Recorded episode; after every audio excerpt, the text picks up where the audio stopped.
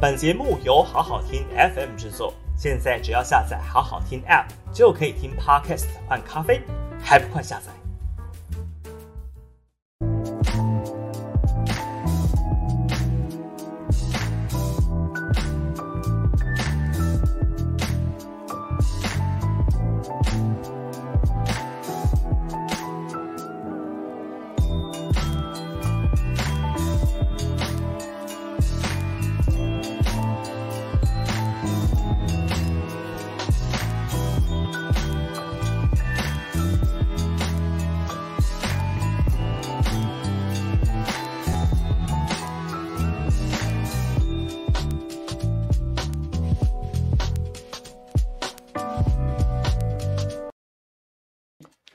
？Hello，各位五二新闻俱乐部的观众朋友们，大家午安，大家好，欢迎来到今天这个五月六号礼拜五十二点半的午休不远的网络直播节目。是的，小弟今天又不讲武德了，又提早开始了。呃，没办法啊，因为待会两点归山有行程啊，这现在是很崩溃。早上又有咨询，下午又有行程。那你也知道，各位啊，这个选举到了哈，也好像也不能随便缺席哈，所以容小弟这个调整一下节目时间哦。好，那今天因为提早开始了，所以我们这个好朋友大概很多都还没有进入状况，所以我们等一下大家吧。好，请大家把按赞、订阅、分享，然后把这个讯息赶快推出去，然后把大家邀请进来。呃，今天跟大家聊些什么呢？当然聊一部分呢，我们聊一下这个快赛之乱。好，快赛之乱，因为这实在是太崩溃了。这个光是我桃园发生的种种事情哦，这个搞到一个小时都讲不完哦。那当然这两天新闻上的热头的事情，当然就是说这个。快筛之乱的背后开始有这个猫腻啊，被一一点一点的挖出来了啊、哦，就是说这个背后其实是有很大的所谓的绿油油集团呐。呃，有些事情不是不能买哦，而是你不能买哦，等绿绿营好朋友可以买了哦，或者说我们一定要等绿营好朋友买，然后我们才能得到这个，我们才我们才能这个等待等待他们的垂青啊，等待他们的这个涓滴啊。实在是非常混蛋啊！我这听到是非常不爽啊，这个让人很生气，很生气啊！所以今天跟大家头一段头一段时间呢，我们可能聊一下这个快哉之乱啊，背还有背后的这些绿油油。那后半段如果没有时间的话，我们可能讲一下这个强哥吧，因为他个我也欢迎他，他现在是我的选民了，对不对？当然他会选市长啊，但是他把户籍迁到了龟山，所以说这背后当然有很多的遐想啊，也有很多的嗯。政治上的意义吧，或者是很多借机放话的机会。好，那作为某一些层面，我也是作为当事人被讨论的对象。好，所以今天在这个节目的后半段，我们来谈一谈这件事情，然后也把这中间嗯的一些内，姑且讲小内幕吧。啊，那当初的一些规划跟大家讲清楚、说明白，因为我们始终相信哦，这个政治这档子事哦，只要是开大门走大路，就没什么好害怕的。好，没什么好害怕的。好，所以大概今天聊这两件事。这个今天的头像是 George Chen 说来听牛牛开讲，感谢你，感谢你。这个中午好，李贵珠也来啦。这个贵珠有有看我的自己的频道，他每次这我每一篇这个咨询的影片，他都有在下面帮我留言哦。感谢你对我我的支持啊。肉燥饭说牛牛午安，大家午安啦。快点，赶快把我们的好朋友找进来，因为我今天不讲武德啦，先跟大家说个抱歉，因为没办法，好，两点有行程嘛，两点有行程，总不要。总不要迟到太久才好，因为我大概讲完一点半过去，差不多刚好两点两点五分可以到了，好，这样还算误差范围之内哈。那先讲快筛之乱吧。这个之前我们去谈防疫哈，这段时间谈防疫，我们最早都一直在防备，然后也认知的状况就是说要避免医疗崩溃嘛。也就是说，确诊数量太多，大家跑到了急诊室，跑到了这个负压隔离病房，然后把量能吃光之后，新确诊的人哦，没有办法得到好的照顾，所以说。为了这件事情，大家要做部署，这个没有错哦。但这一波 Omicron 开始在台湾快速流行的这一段时间，后来发生的事情，其实先于医疗崩溃哦，其实是基层公共卫生行政系统的崩溃。这个我在政论节目上哈，在一些专访里面，我大概都有提过。来，这个节目上也跟大家应该有聊过了，我没有记错的话，是基层人力的崩溃。也就是说，以前呐、呃，我们以前搞清零的时候，就是说有人确诊了，我们赶快框列他，然后问他疫调，然后把他周边人框起来，然后避免病病毒快速散播。在确诊人数少的时候，也就是事情发生之前呐、做这样的部署是正确的，因为每天只有二三十个人，如果呃十几个、二三十个人，甚至个位数的确诊，赶快框，赶快挡住，这是没有错的。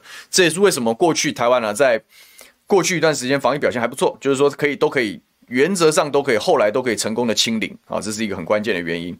但是你要各位要想想看哦，当这个疫调要花费的人力其实非常多的，也就是说，一个确诊者他到底这一段时间感染期间推估接触了多少人，你很多都是要打电话一个一个确认的，然后你要框列，然后你要发很大量的行政的人力去做通知，你要帮他们思考配套，比如说这个这个请假怎么请啦，津贴怎么发，以及等等，都要去花很很多的人力去做这个事。那这个这样子的事情在呃数十数十甚至是说百来个人确诊的时候，大概群策群力的情况之下。原则上还可以，还可以负担。但是你想想看，现在一天是上万人在确诊，当情况变成说上万人在确诊的时候，你要怎么去打电话呢？你要怎么去问呢？这上万个人现在被框列，而且已经是比较宽松了。现在是前后几天接触的人，他所框列的已经是上上上到这个数十万多支谱啊。那你还有办法一个一个去确认吗？把他们框好吗？来不及了。所以最先崩溃的其实是我们的基层公共卫生系统，也就是这些疫调人员啊，这些卫生局人员接电话也接不完，打电话疫调当然是做不到的。所以必然发生的事情是我们一直在放松管制，把隔离期间缩短。这也是为什么大家去批评三加四，因为现在确诊者是要是要十加七嘛啊。观察十天啊，在家隔离十天，最后七天的自主健康管理。但是确诊者的接触者是要变成了三加四。哎，以前是不管怎么样都是十四天呢，对不对？最严格的时候。但为什么现在他要放松呢？因为你没办法控制了，你也没有办法去赌这个事情，所以干脆三加四，我们少框几天。可是大家当初批评的就是说，我没有办法，三加四没有意义啊，因为不管是隔离一天、三天、五天、七天还是十四天，是不是我都要确认隔离范围？我我才能我才能要求他们要隔离啊，所以你是不是还是要花时间去疫调跟框列？你是不是还是把大量的基层工位的行政资源去花在这个工作上面？就是就是这样子啊，这个问题的根源就是这样。所以当初说三加四的时候，很多人就讲说这没有为什么为什么双北当初人最多的，那个时候开始在讨论这个时候双北都是要千千来个人嘛，每天千几千个人确诊这样子。为什么双北讲说，我不要三加四，我要零加七呀？也就是所谓的以筛代隔啊，就是不要不要没有什么没有什么框不框列的问题了。原则上就是确诊者周边人要好自为之，没办法的事，没办法的事。那那怎么好自为之呢？大量筛检嘛。我身边人确诊了，我就要拿到足够量的快筛筛剂，然后我用筛检的方式去取代隔离，这样子至少啊，基层的公共卫生的行政人员不用花时间去打电话接电话啊。可以省掉非常多的行政作业流程，它可以降低基层公卫系统的负担。好，这是为什么当初双北要提所谓的零加七，因为客观上来说，就我们搞政治的都很清楚，这个行政的量能的极限在哪里。你现在还跟我讲说要匡列要清零是不可能的，做不到啊，已经不是方向的问题了，也不是理念的问题了，而是客观上他做不到。现在连一九二二都打不进去嘛，对不对？何况你要去做这些事情，做不到。所以你非得要往这个方向一步一步的去走，然后也也就是说，这个大方向就是大家所谓的共存哈，或者是所谓的流感化，就就是理路脉络是这样。因为我们考量的是公共卫生的人力不要崩溃。那至于医疗量能，为什么讲说最后就会变成我只管有症状的人，无症状我就不管他了嘛？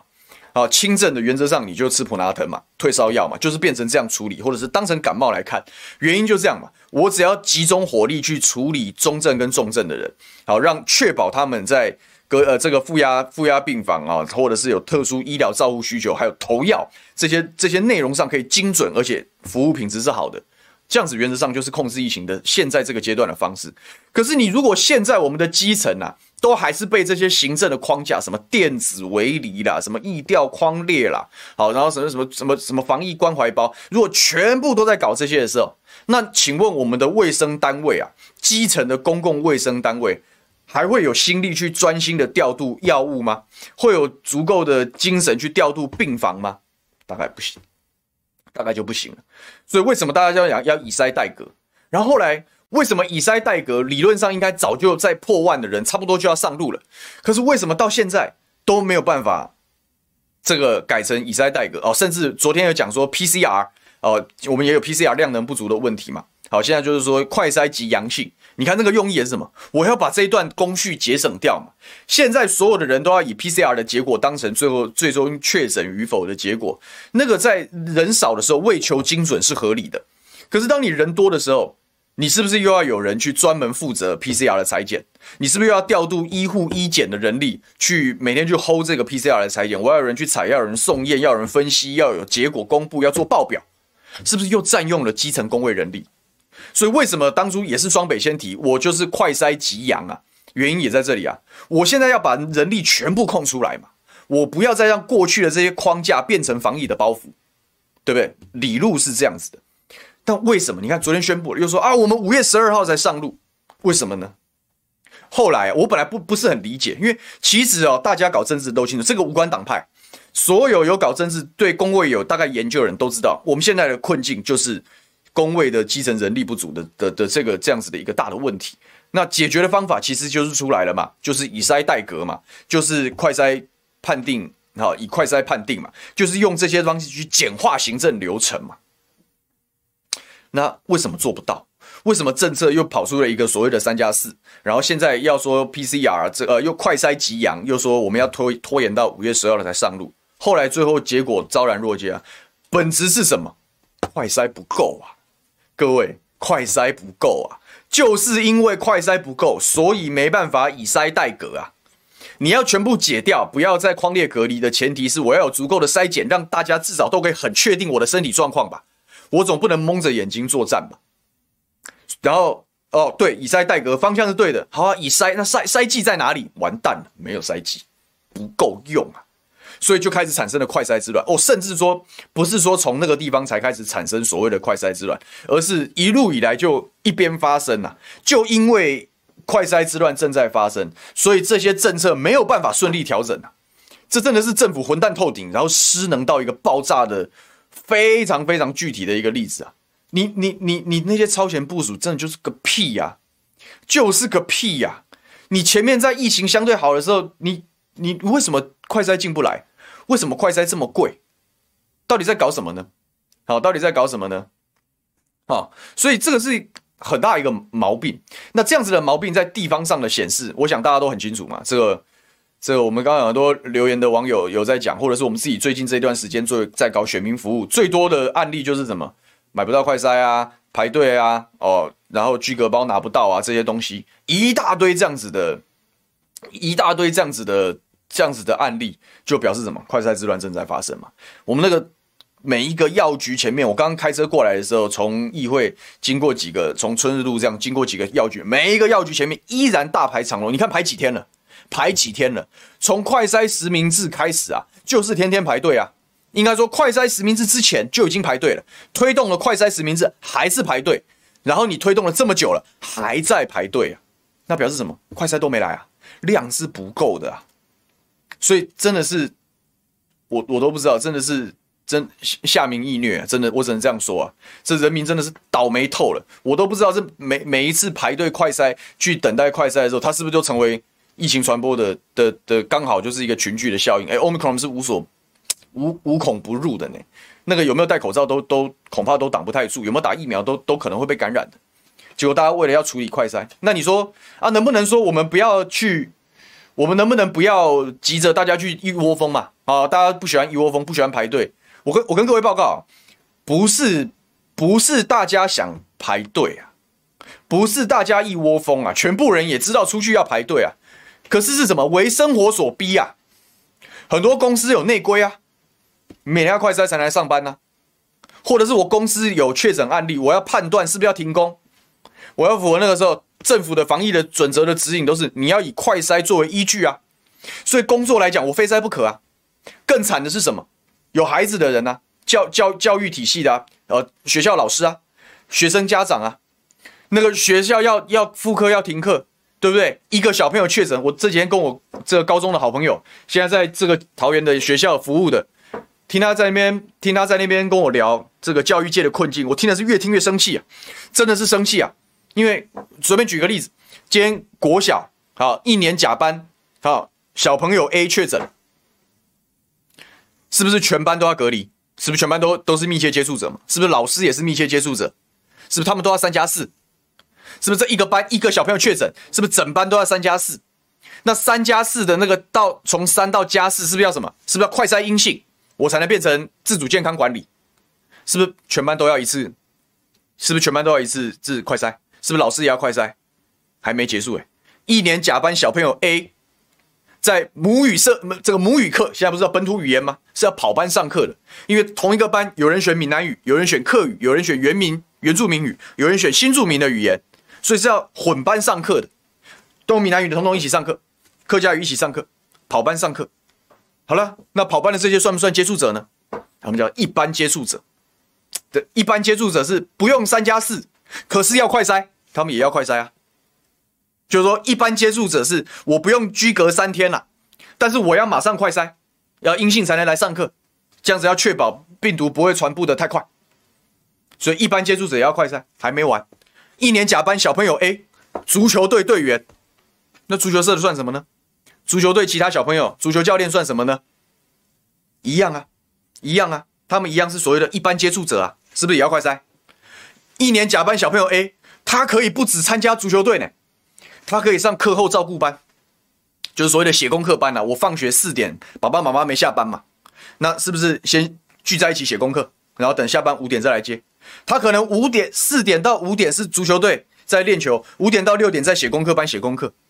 他也有可能是四点到五点在足球队，五点到六点在电影欣赏，不要对，也也有类似这样，比如影片欣赏影影片欣赏社，或者是什么呃这个机器人社团。一个小朋友可以好几个社团，可以上课后照顾班，然后又要跑班上课。一个小朋友确诊，几百个人要快筛啊，一个而已哦。各位，我们现在桃园每天大概是五千例确诊，百分之十九啊是是十八岁以下，百分之二十就是二十趴嘛，然后五分之一一千个小朋友散布各各个各个学校，国小、国中、高中也好。然后他们都是这样哦，班上自己有密切接触者，对不对？然后有跑班上课，参加社团，还有补习班呢，有些在补习班呢。每一个人确诊就一大堆人要做快筛，所以你想想看，这一千个确诊的，他需要多少多少快筛？我刚刚讲嘛，一个小朋友确诊，至少你就至少先先备个一百剂嘛。一千个确诊呢，要多少剂？十万剂啊！这还是一天而已呢。你就知道这个快筛的需求量有多么恐怖，因为你现在做不到停课嘛。好，当初大家的讲好就是没有办法随便停课嘛。哦，为什么这这某一些层面，我还真的蛮佩服柯文哲市长，人家真的在这一部分显示了他的专业。台北他为什么要先做在家上课的演练？他为什么先抛？虽然被他骂翻了啦，他为什么要先抛软封城？因为你没办法处理啊，你你现在的量能、现在的资源、现在的人力，你根本没有办法共存嘛，你只能躺平嘛。所以他必须要想办法去处理啊，所以客观上来说做不到停课的，所以只能拼命塞，以塞代隔啊，对不对？然后完蛋，快塞不够用，不够用。教育局说学学校不会帮你买快啊，药局现在是不是通通征用？然后是不是实名制？不够用怎么办？现在开始在桃园基层有很多小朋友，就也没有塞就来上课了。他可能就是这个一年甲班 A 同学的足球队的队员，他被要求要快塞了。完才能来来决定第二天要不要上课，直接来。小老师问快塞证明呢？小朋友说我没有，因为爸爸妈妈买不到。请问学校老师是放他进来呢，还是把他赶走？你怎么可能赶走呢？这个每天每天就是我们桃园的教育的日常哦，各位，现在就在发生这件事哦，更没塞就送进来啊。然后该很多有有没有进来？有的有的有的家长害怕自己请假了，然后条件比较好，他有条件可以做请假，他可能自己请假了。那没有办法，那非得来上课不可，他也不管了，他也不筛了，他也买不到快筛了，直接送来上课，就整个政策有跟没有一样，形同虚设。原因是什么？没有军粮啊，你怎么打仗？没有武器，怎么跟病毒作战？连快筛都没有准备，你防什么疫？这就是桃园，郑文山市长领导的桃园第一名，真的厉害。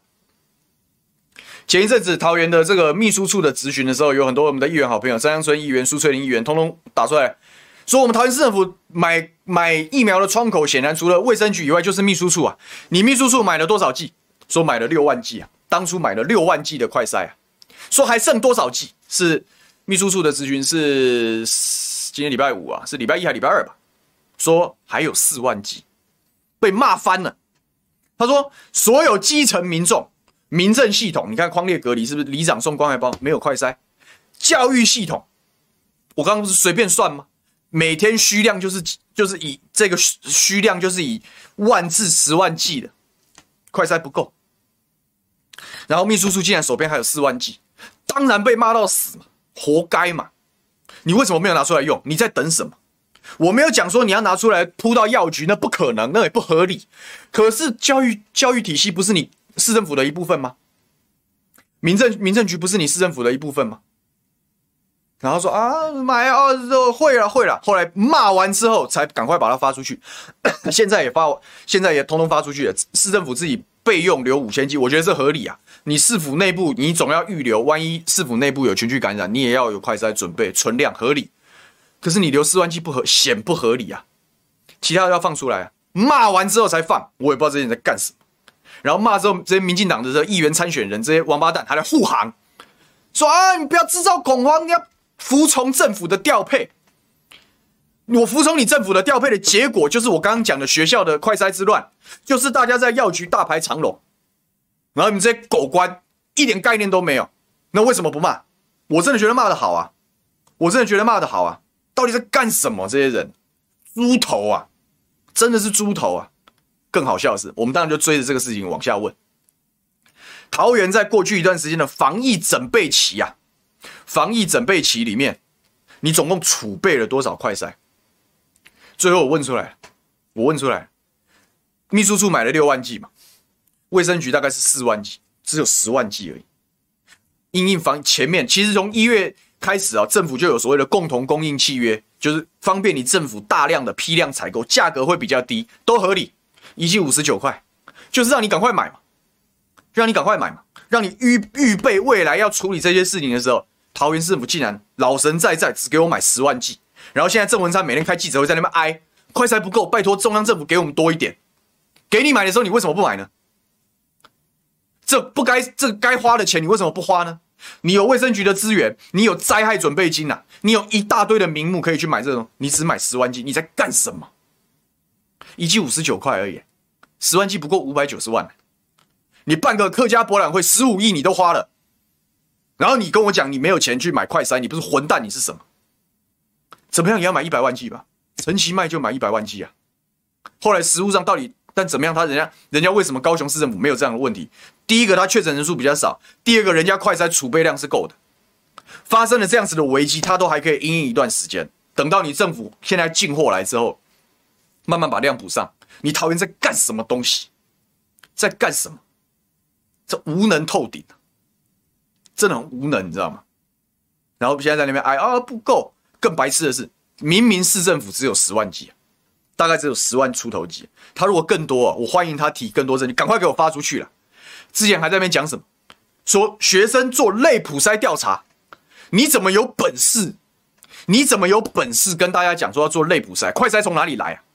后来当初说哦，本来我们讲说类普筛是要家长自己去买。然后才在做类普筛调查的时候，快筛征用，大排长龙，通通买不到。那这下可好了，你答应大家要做类普筛哦，大概我记得是有六七成的学生家长是同意做这个事的，要做类普筛，就是用快筛嘛。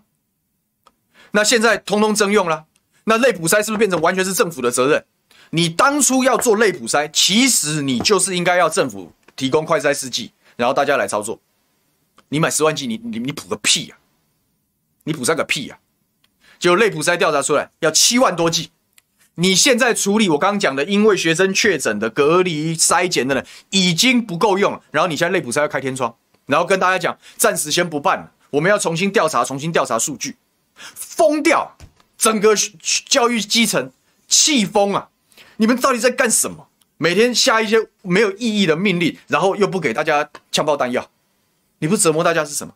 你折磨了学校的老老师、校长、主任，你也折磨学生家长，欠骂，这就是快筛之乱。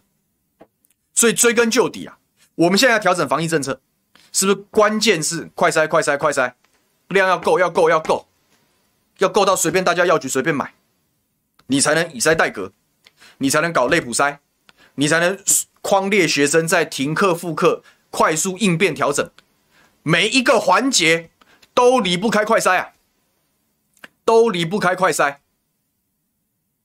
结果我们快筛之乱原因后来慢慢被揭露出来。为什么当初一剂快筛要到三百块？为什么在还没征用、还没有爆发快筛之乱前，为什么量这么少、那么贵？因为几乎是寡占代理。全世界现在在快筛的的的生产的量能其实是非常充充足的，因为大家都全世界都经历过疫情嘛，所以全世界在技术实验、包含甚至人家都走在前面嘛，甚至大家都走在前面嘛。通通都有快筛的经验，快筛的精准度等等，都有很多的数据，有很多的量能，进口就好了，进口就可以了嘛。但进口是不是要通过一定的程序？我是不是要代理商？那关键进口也很很关键，因为快筛毕竟是医材啊，它毕竟是医材啊，医材这种事情不是随便开玩笑，这个我也同意，这个我也同意，就是说药啊、医材这些东西进口本来要小心，其就是因为。它是医材，它要小心，所以有所谓的把关机制啊，政府要审核的，食药署要审核要通关的，哪些代理商可以进口，哪一家的快筛，这通通有把关机制的。最可恶的地方是什么？这个把关机制就是上下其手最好的地方嘛，这是最混蛋的地方。明明那么多家都可以进口，大家也都想要进口快筛，为什么只有两家可以做？你看，我们大部分现在包含前面在买的，不是罗氏就是那家叫做叫做什么，另外一家叫什么，反正也是一个国际大厂，啊，也是一个国际大厂，就是这两家可而已嘛，就是这几乎等于是独家代理了。那我要进的量又不多，进口的量又不多，又有严格的把关程序，是不是都在垫高快筛的成本？通路也好，输送也好，我如果一次进一大批快筛，千万剂、亿万剂进来的时候。是不是整体价格是不是压低？可是我如果只进百万剂，甚至十几万剂进来的时候，是不是价格就高了？这是预约嘛？我跟你签签单子做生意，你买量大，我给你折扣多嘛？量小价格高嘛？进来的量是大还是小？答案是什么？小嘛？进来的量是小嘛？是不是单价就高？对，凯利也讲雅培，对，不是，基本上是罗斯跟雅培啊，就这两家，这两个代理商，然后进来的量又少，所以它一剂当然就贵嘛。加上通路成本算起来，是不是就变三百块？原因是这样，是量没有开。哎，这种东西有什么好？你你在我们在全全世界来讲，在全世界来讲，已经是疫情来讲，我们是最后才爆发的国家嘛。前面这么多的国家，通通用过快筛了，哪几家是好的？哪几家堪用的？你原则上就通通开放，开放进口嘛，原则绿灯，例外禁止嘛。你喜欢搞意识形态，说中国大陆不要用，本来就不能用，依法规都限制了，没有这个问题嘛？现在是全世界其他的，全世界其他的，然后台湾自己国内也不不乏有做快筛试剂的，让他们上架嘛。没错，就把机会做给少数的两两三家，进口少少量，我也不知道为什么他进口少少量，不希望大家筛嘛，还是怎么样？进口少少量，专案核准是不是赚到翻掉？价差赚最多是不是就是几乎等于独家代理的垄断代理的这几个代理商？所以徐小青这段时间案子打得非常好啊。罗氏背后的牛耳代理啊，有个又有个牛字啊，谁啊？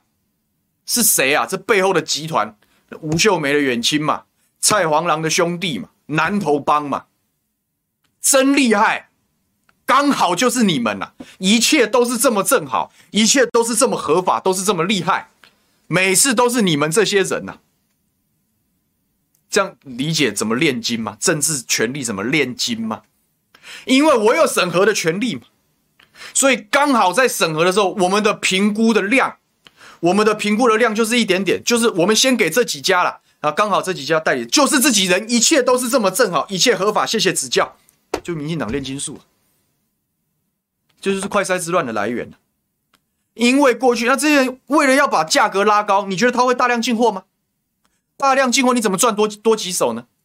更可恶的是最近发生什么事？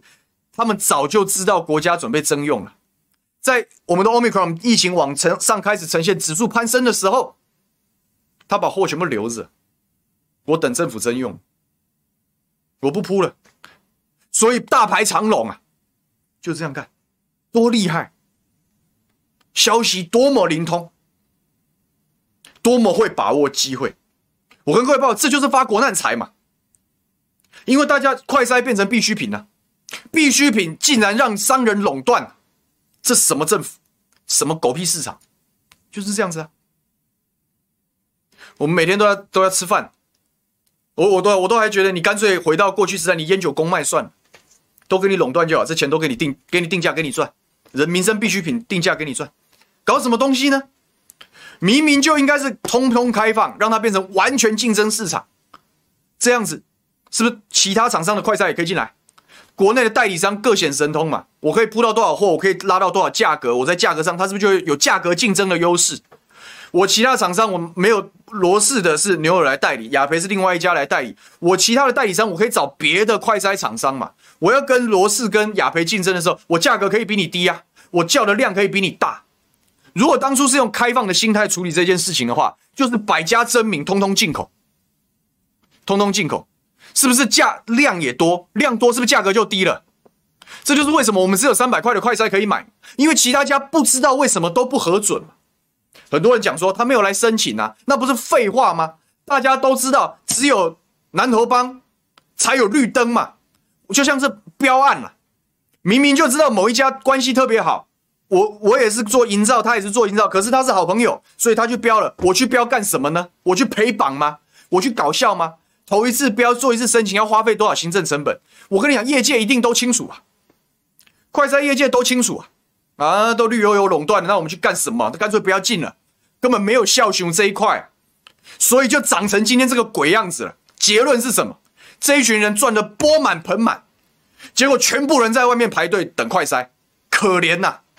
谢谢民进党，谢谢民进党，就给你们几家搞搞搞垄断、搞寡占就好了。你不是混蛋，你是什么呢？就是国难财啊！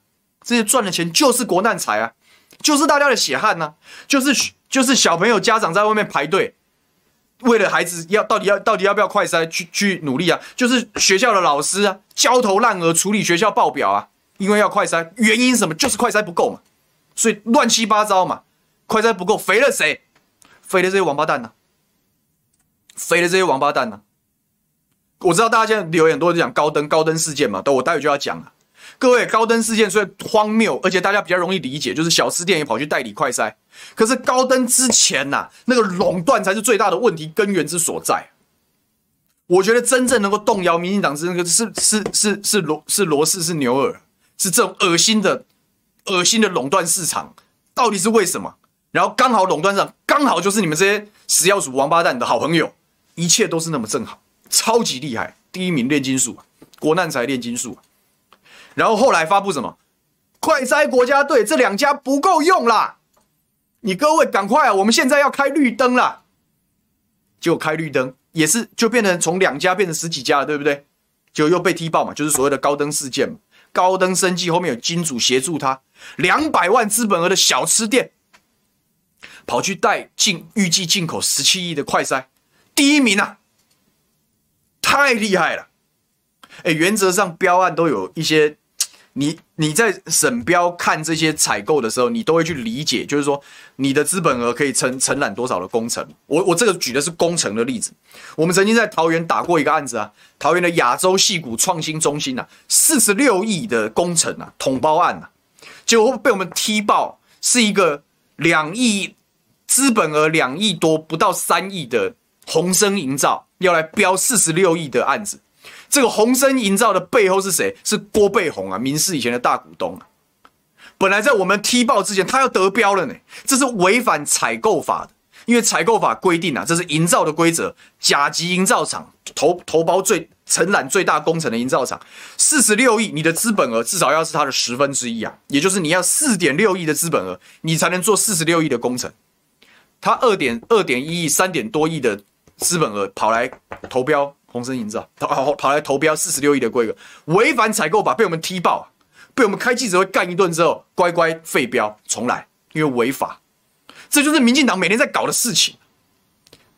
就是然后刚好刚好每次这些事情刚好都是民进党人嘛，一切都是这么的正好，违法的被俩包之后乖乖鼻子摸一摸撤掉，没有违法打擦边球的就堂而皇之啊，然后现在有人在有人在踢爆这些事情，哎呀，都国民党在害，关国民党屁事啊！你民进党发国难财，我是不能揭露是不是啊？这些真的是狗官呢、真的是下下贱到一个不行呢、是欠人家骂。刚好也是讲标案、啊，我们昨天呃五月四号的时候，是我们毛哥的竞选总部成立啊。好，毛哥毛哥今天下午会来节目，他要访谈一个很有争议的人，他访谈我们的这个本土 AV 女优吴梦梦。好，欢迎下午的这个下班不演的继续锁定。好，我们拉回来讲毛哥，五月四号他的竞选总部成立，我们开了一个记者会，在打客家博览会。我我之前在节目上讲过客家博览会的不合理之处，我们省预算被网军攻击嘛，我是不是跟大家讲过这个故事？我当初动议要删除他一半的预算，事后证明我当初我根本就先知啊，因为我知道这笔钱一定不会被好好运用。客家博览会现在在筹办，对不对？除了花好几亿去盖文字馆之外啊，好，除了好几亿盖文字馆之之外啊，有四千五百万要做前期策展的营运总规划。明年的活动现在就包标标案钱就花掉了四千五百万，各位知道四千五百万得标的公司是哪一家吗？叫做和风硬体啊，大家可以去看这个今天早上凯翔的这个谁来早餐，毛哥在后半段有有解释，或者是看毛哥当初我们那个记者会的内容。和风营造何许人也啊？得标啊！过去一段时间最早发家桃园的农博，给了他机会，让他有时机，然后开始大量承揽新竹市的文化局的各种活动。新竹市的也承揽，桃园市的也做，总统府的也做，御用厂商啊，这是公部门的标案哦。哦，这一段时间做了做了好几亿的生意哦。然后这次客家博览会给他得标，然后他除了接公部门的标案之外，他还去接民进党的公投说明会啊。你说这不是绿油油，谁才是绿油油？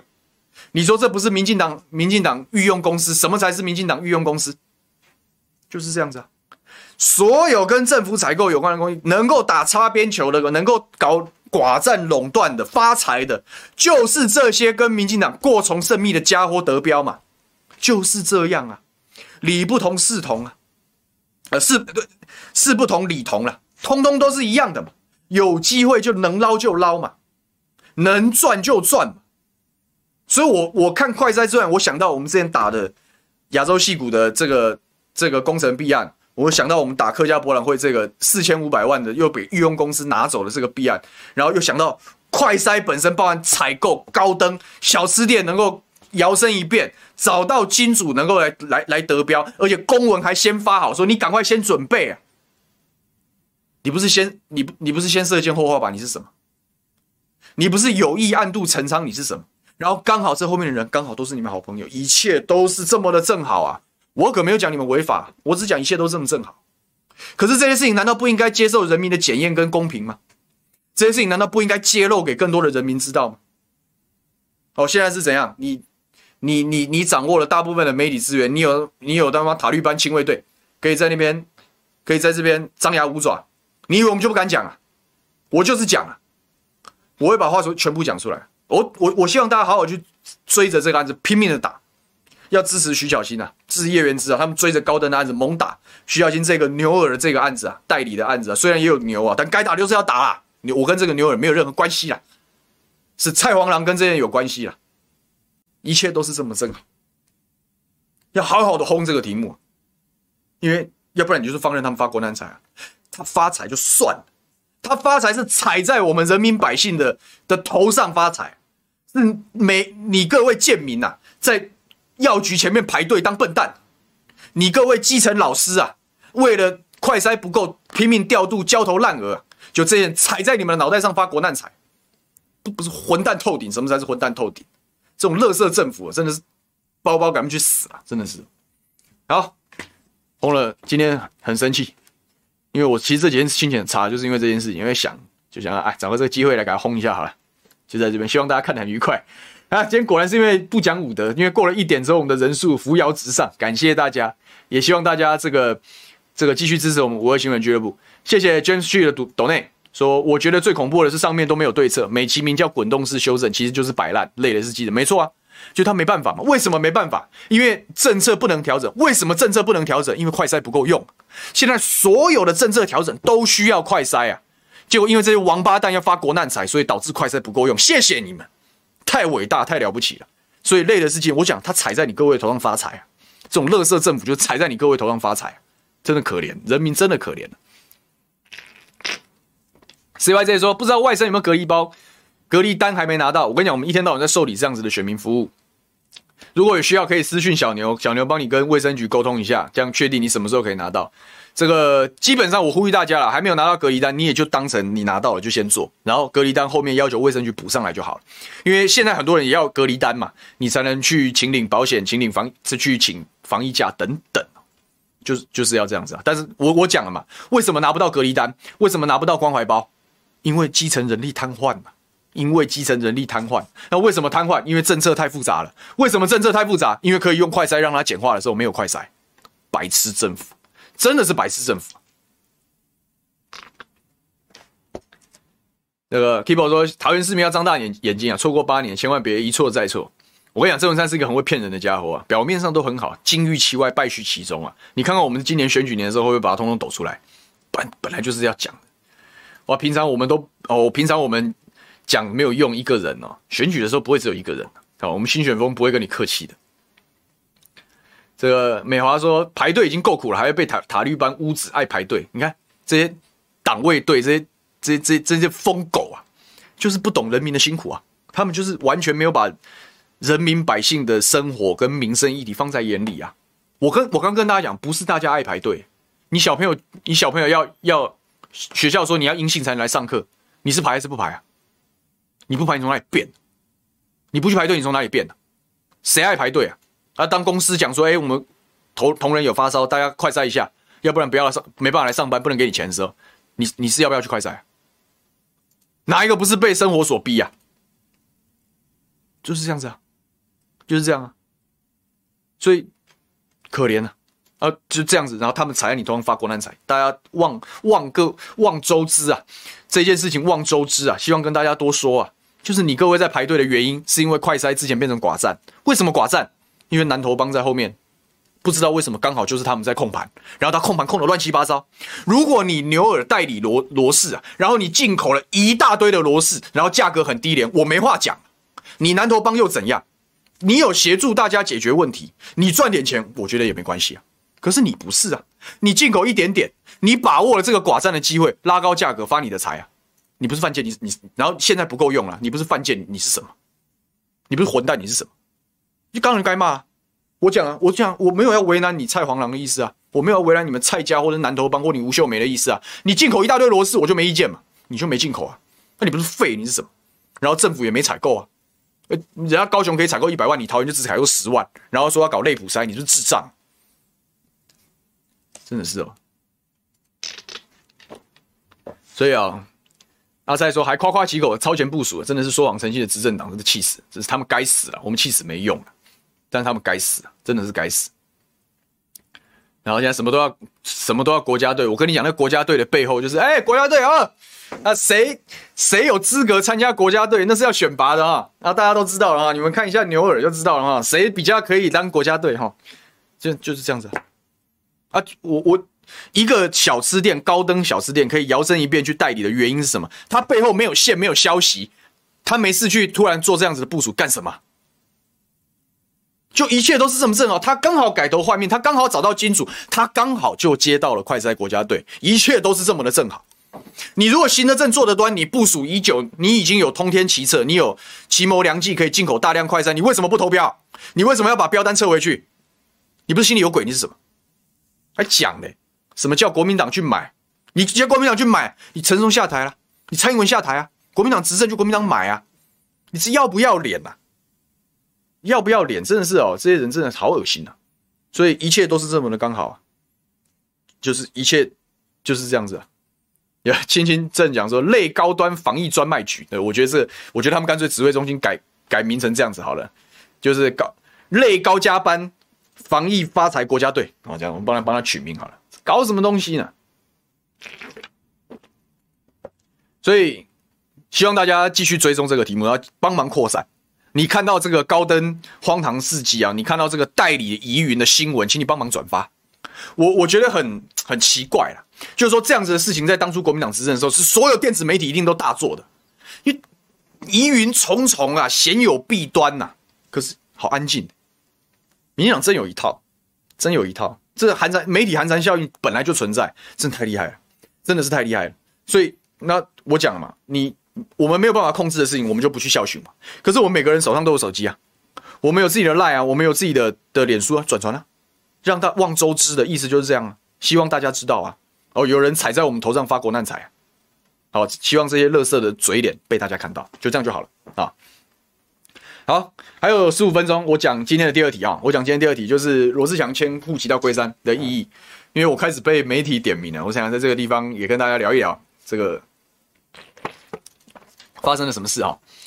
其实啊，大概早在三月多了，因为其实大家也都蛮清楚哈。一路上我们桃园，我们的新选风大概等于是最早欢迎罗志强来桃园的队伍嘛。所以说，其实我们早在三月多、二月多、三月多的时候就开始陆续在对话，然后就有在讨论罗志祥是不是可以来桃园选举这件事情。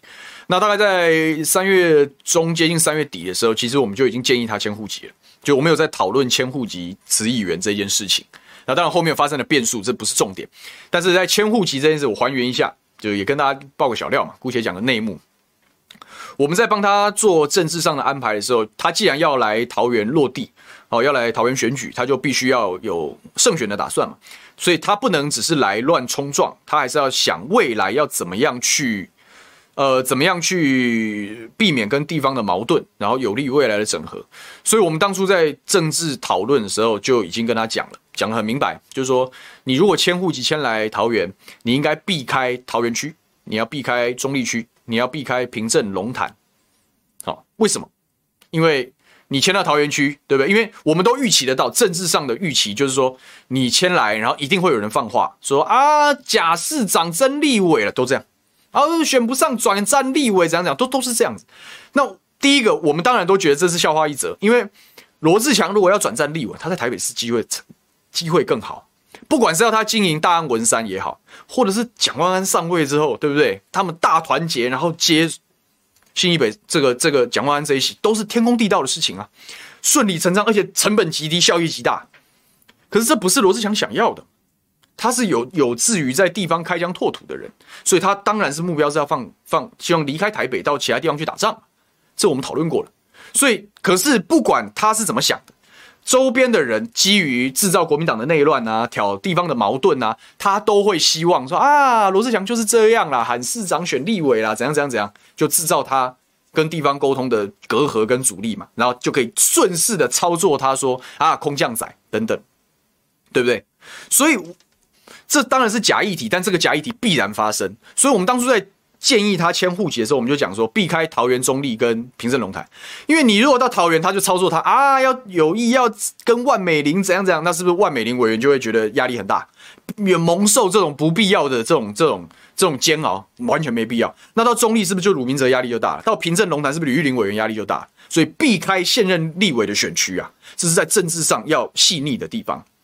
那再来就是说，然后他迁八德还是迁龟山？的八德、大溪、复兴是一个选区，龟山、芦竹还有部分的桃园是一个选区，还有海边。那如果你迁到海边，当然海边的缺点是：第一个，这个往来相对不易；第二个，人口比较少，在政治的战略意义上没有这么的鲜明。那到底是要八德还是龟山呢？我们也尊重一下孙大千委员跟陈学圣委员吧。虽然大家在选举看好度上可能比较不会那个，但人家好歹在那边努力过嘛，人家好歹也叫板，像陈学圣委员也是很有志要选市长的人嘛。那未来是不是都必须要好好合作的对象？虽然陈学圣之前也给罗志祥吃了一些排头，但是罗志祥是尽量的尊重在地的国民党人啊，所以巴德也不好。那讨论完之后，就是那我就我们是是我们主动讲，那你来归山吧，你就来归山吧。那当然，很多人也会讲啊，就最近媒体开始报道，因为我很多很多人都希望我们二零二四可以更上一层楼嘛，诶，希望说，诶，我们有至于，我确实也有这样子的打算，好，就是要要往这个方向去准备，有没有机会难说，是不是准备好了不一定，要经过选民的考验，可是往这个方向准备是有的，政治规划上是有的。诶，那罗志祥来啊，哦，刚好郑运鹏有可能是这个民进党的市长候选人呐、啊，所以哦，他来是不是要选，是不是有可能就他最后就是要在一选区选立委？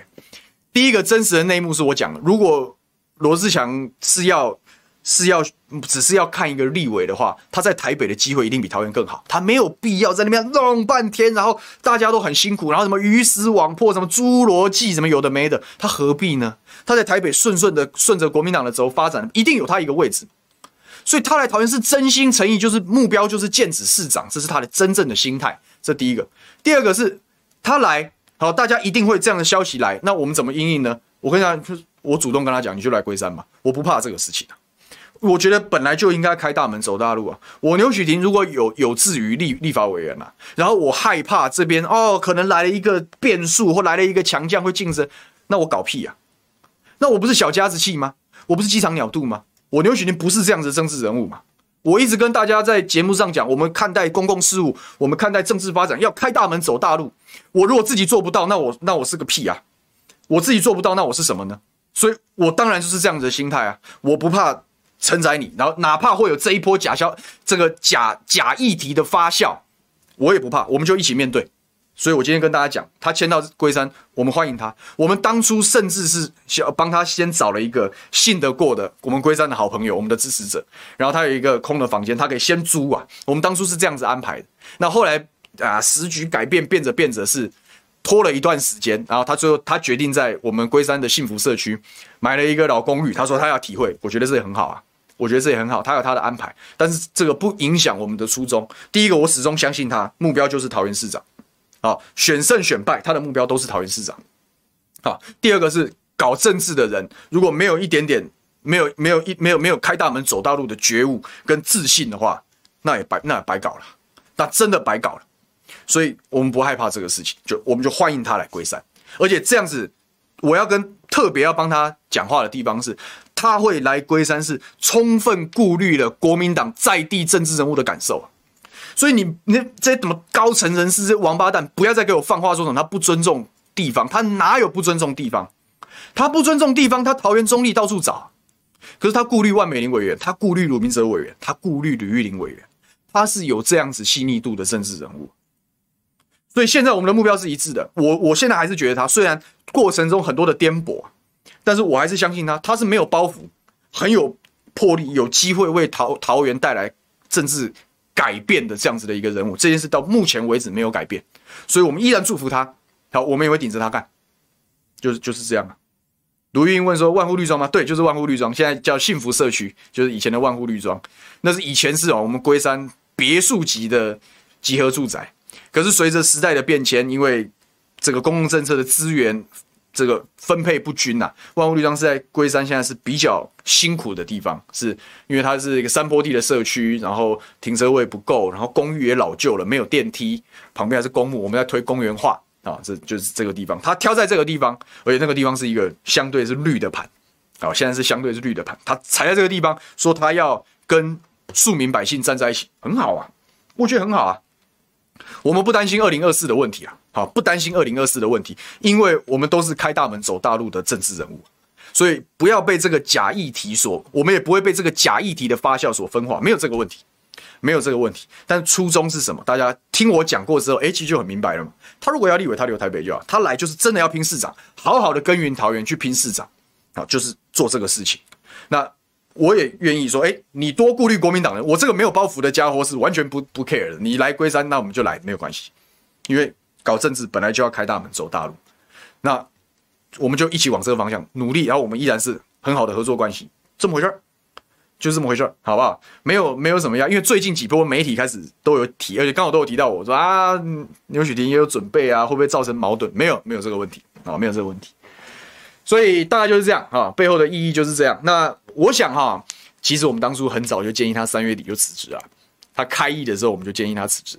那当然后面有别的政治变数啦，包含啊党中央希望他晚一点辞啊，因为政治上你看我讲嘛，政治的放话很险恶的地方就是你明明是假议题都可以发酵去操作矛盾嘛。所以他如果当初太早辞职的话，然后然后就会被解释啊，那个哟是不是用辞职来逼迫在地立委？他又要挑。他又要挑罗志祥跟在地政治人物的矛盾，可是罗志祥的初衷从来就是希望跟在地政治人物多接触、多请教，然后可以合在一起。他的初衷一直都是这样，所以因为党中央说可不可以不要被这样解释，他往后拖。其实往后拖对他个人是很伤的呢，你他等于中间这一个月都被绑在台北了。可是现在终于，好，直斗也顺利在我们的呼吁抢救下，大家群策群力也让他过关了。然后现在他也宣布说，这个下礼拜一他就要正式的递书面辞呈嘛，开工没有回头箭。后面来他就会在桃园做实体宣传。我们期待就是说他在桃园好好的接触选民，提出政见，好，然后跟桃园的乡亲好好对焦。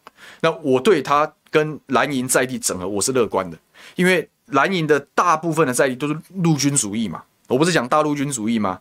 陆跟空要整合是简单的，同样两股陆军势力是是没办法整合的，因为每个人的人际关系网络的利益彼此是会冲突的，所以那种陆军跟陆军要整合难呐，真的难，这无关党派哦。可是，一空一陆啊，罗志强在地方没包袱，他地方上的事情，他可以，大家可以在这个公共政策的讨论中找到出路，就找到出路了。所以，空跟陆是好结合的。所以，我也，我我我跟吕玉玲委员感情其实是非常好的。感情非常好，我还在他办公室当过实习生呢，我还帮他当过脸书小编呢。哦，这个我吕玉玲委员要要要发，我们要祝福他的，要祝福。虽然我们现在在最后立场的表态上，我们是比较祝福强哥，我们是比较帮强哥，但是我也很祝福吕玉玲委员啊，他好好的去走啊，好好的去提他的政见啊。君子之争，最后两边我相信他会合流，这是我前面在节目上都讲过。他们要整合，哎，他们要整合桃园就有，本来大家都已经看衰说完蛋，国民党输定了，没有，不要不要那么悲观啊，不要那么悲观。好不好？所以请大家维持希望，保持乐观。那特别是我们桃园的好朋友，好，桃园的好朋友就是要作为强哥的期待者跟支持者，我们也一起鼓着强哥，叫他多来桃园走动，多来桃园互动。好，我们我们一起往这个方向努力。那一方面，我也希望大家在这一这这个题目，我们今天大部分的时间在讲快筛之乱，背后有这些王八蛋在发国难财啊，这件事情望周知啊，请大家协助转传呐。小新的脸书啊，相关的报道啊，最新的战报啊，好、一直会陆陆续续会有越来越多的火药出来，我们要帮他让他星火燎原，要让这些王八蛋知道教训，要不然你就是放任这些人继续踩在各位头上发国难财，这件事我看的是非常生气的。好吧，我们就一起努力，一起作战。那今天因为两点我在龟山有一个重要的行程，所以我今天节目就要在这边先收掉了。晚进来的不好意思啦，我今天不讲武德。好，但是前面大家看看回头，我想精彩的在后半段应该也是没有错了。好，应该也是没有错了。所以大家一起努力。好，那我们这个午休不远了，这个下个礼拜五再见了。我是牛雪迪，祝大家周末愉快，拜拜。